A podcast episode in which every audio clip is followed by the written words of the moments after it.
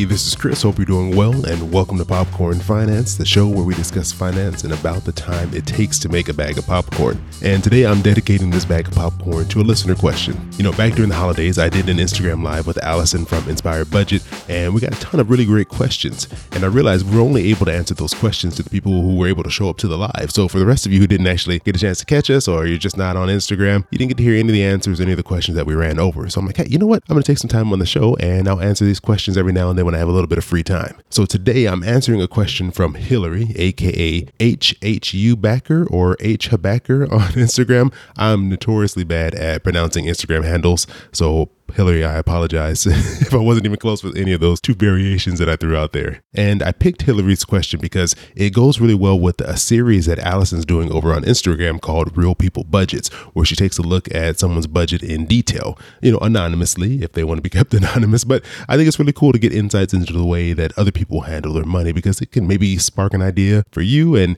maybe give you something that you can use and implement later on in your own budget. So I thought Hilary's question played perfectly into that. Uh, She asked, how many bank accounts do you have? And uh, even though it's a simple question, I think it's a really great question because everyone does things so differently. For example, I do things maybe differently than, than some other people do. I have a ton of bank accounts, and you know, I didn't actually go through and count them, uh, but let's just say I have more than ten. Uh, it's probably somewhere in the ten to fifteen mark right now. Uh, and I, I do this because I'm a very visual person, and I need to see exactly how much money I have for all these different purposes I've set these accounts up for.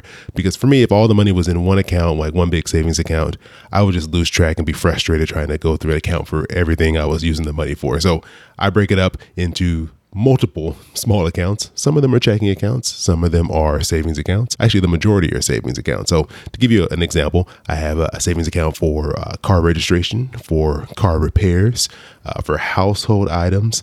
Uh, I do it for, uh, I even do it for Amazon Prime, which is, is about like a hundred bucks, which is not a huge expense. But for me, I like knowing that the money is just there. So I literally have like four dollars, I think, come out of each paycheck, and it just sits in the account. It adds up over time, and it just gives me peace. And, uh, and And then reduce the anxiety for me knowing that that money's there. And when the bill hits, I'm not like, oh man, I got to pull this from somewhere else, because the last thing I want to do is pull that money from my emergency fund. I, I like having that emergency fund continue to grow without me kind of taking little chips out of it here and there. Um, I also have an account for gifts.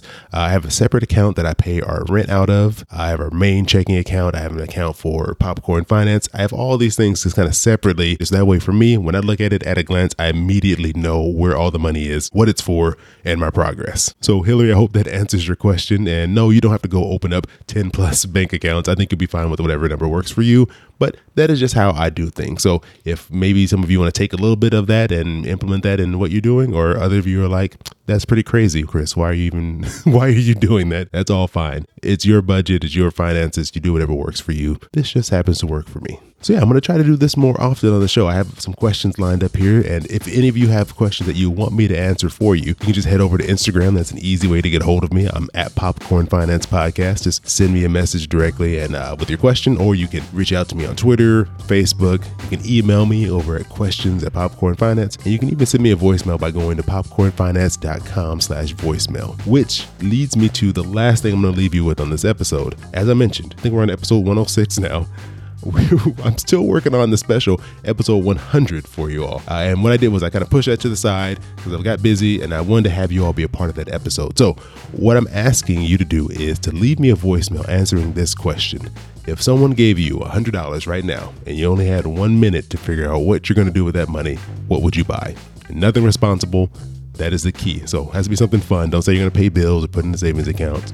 That is not the purpose of this money at all. And once I get all your answers, I'm going to put them together in one big episode one hundred special that I'll put out in about a week or so. I've already gotten some great responses, and I'm really looking forward to hearing the rest of your answers. So hurry up, send that in. Again, that's popcornfinance.com slash voicemail. And you can leave the message right from your phone. You don't need a fancy microphone or any special equipment. It'll easily work right from your computer or your phone. So with that, I want to thank you all for joining me here for another bag of popcorn. This one dedicated to Hilary. I hope you have an amazing rest of your week, and I'll talk to you soon. Your boy keep it poppin' like Mary Poppins.